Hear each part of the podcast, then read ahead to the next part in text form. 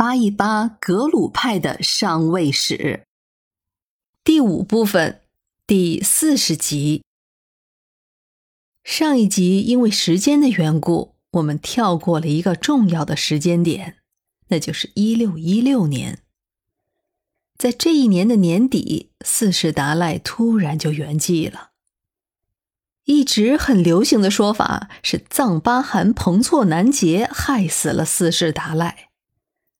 主要的理由是当时的藏巴汗和格鲁派正在对峙的敏感时刻，这个时候四世达赖暴毙，那彭措南杰当然是嫌疑最大。不过学术界一直也有反对的声音，因为从一六一二年开始。四世达赖实际上一直就躲避在山南的桑耶寺里。如果有威胁，他应该还会再向东。毕竟在加查的神湖边上，还有二世达赖修建的曲科杰寺呢。四世达赖身体不太好，从一六一三年开始，他就不做拉萨传召大法会的主持了。这可是极具象征意义上的荣誉，当然也可能是路程较远的缘故。再加上当时西藏正有流行病，尤其是这一年的拉萨大法会上，都有高僧染病身亡。根据史料推测，这场流行病应该就是天花，是由进藏的蒙古人带来的。其实当时的彭措南杰，他的身体也不好，也经常有病，看样子可能也是天花，所以也就有说法说彭措南杰认为是四世达赖对他施了咒术之类的，所以彭措南杰就先下手为强，害死了四世达赖。虽然是众说纷纭，但是有一点是各方都认可的。那就是彭措南杰，他借着四世达赖的死，就禁止达赖喇嘛转世，这也是对他最不利的证据了。不过也有稍稍对他有利的证据，那就是他究竟是何时宣布的禁止转世，这个时间在各方的记载是有出入的。可是毕竟四世达赖死后不久。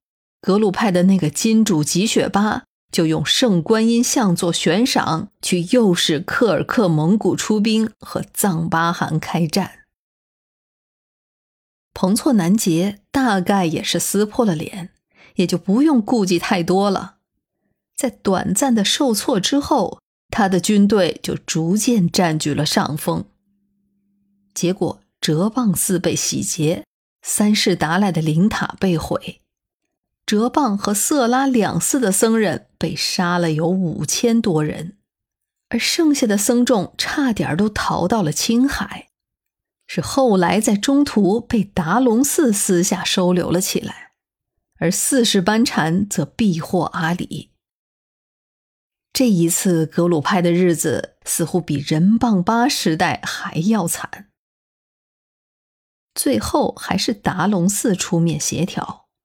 因为他是达隆噶举的主寺，跟噶玛噶举算是师出同门。那个藏巴汗也没有做绝。等到格鲁派缴纳了罚金之后，第斯藏巴就同意格鲁派的僧人返回了哲蚌和色拉寺。从一五八八年三世达赖圆寂到一五九三年确定转世灵童。一六零三年转世灵童坐床，再到一六一五年四世达赖受具足戒，可第二年就突然圆寂。这格鲁派才没几天的安生日子，就又面临生死存亡了。而这一次拯救格鲁派于水火的，在外界当然还是蒙古人，而在内部则是后来的四世班禅。他叫罗桑曲吉坚赞。前面讲到了二世班禅在创建了后藏的恩贡寺之后，就不大理会前藏的纷纷扰扰，而是专心在那里静修了。传承到三世班禅也是如此，他在学成之后，基本上都是在云游，晚年也回到了恩贡寺，并且就在那里圆寂了。四世班禅罗桑曲吉坚赞出生在一五六七年，他是个贫苦人家的孩子，但是史料中说他自幼就灵异非凡，十三岁的时候被恩贡寺的僧人发现，是为前任寺主的转世灵童。并且迎入寺中坐床，就任了恩贡寺的寺主。十六岁的时候，他前往扎什伦布寺学经，功法超群，并且在那里受了具足戒。一六零零年，在三十三岁的时候，他就任了扎什伦布寺的寺主。一六零三年，经过一番权衡之后，他被推举为了四世达赖的上师。为四世达赖讲经授法，这样他这一系的影响力就又逐渐的大了起来。特别是那些蒙古部落的代表，在拜见了四世达赖之后，大多还是要去拜见达赖的这位上师罗桑曲吉坚赞。就连四世达赖本人。在一六零七年，也亲赴后藏的扎什伦布寺去拜见自己的上师。不过，绝大多数的时间里，四世班禅都是在后藏地区。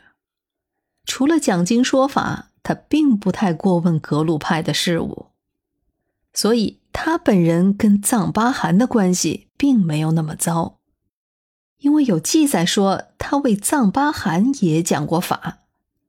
所以，甚至说他们的关系还不错，要不然四世达赖也不可能敢深入到藏巴汗的老巢去跟自己的老师相会。换个角度看，藏巴汗在那个时候应该也没想置四世达赖于死地。从一六一三年开始，四世达赖就因为身体的原因。将拉萨传召大法会主持一职就移交给了四世班禅。早几年，四世班禅在扎什伦布寺也创办了传召大法会。这样，四世班禅俨然就是格鲁派公认的大佬了。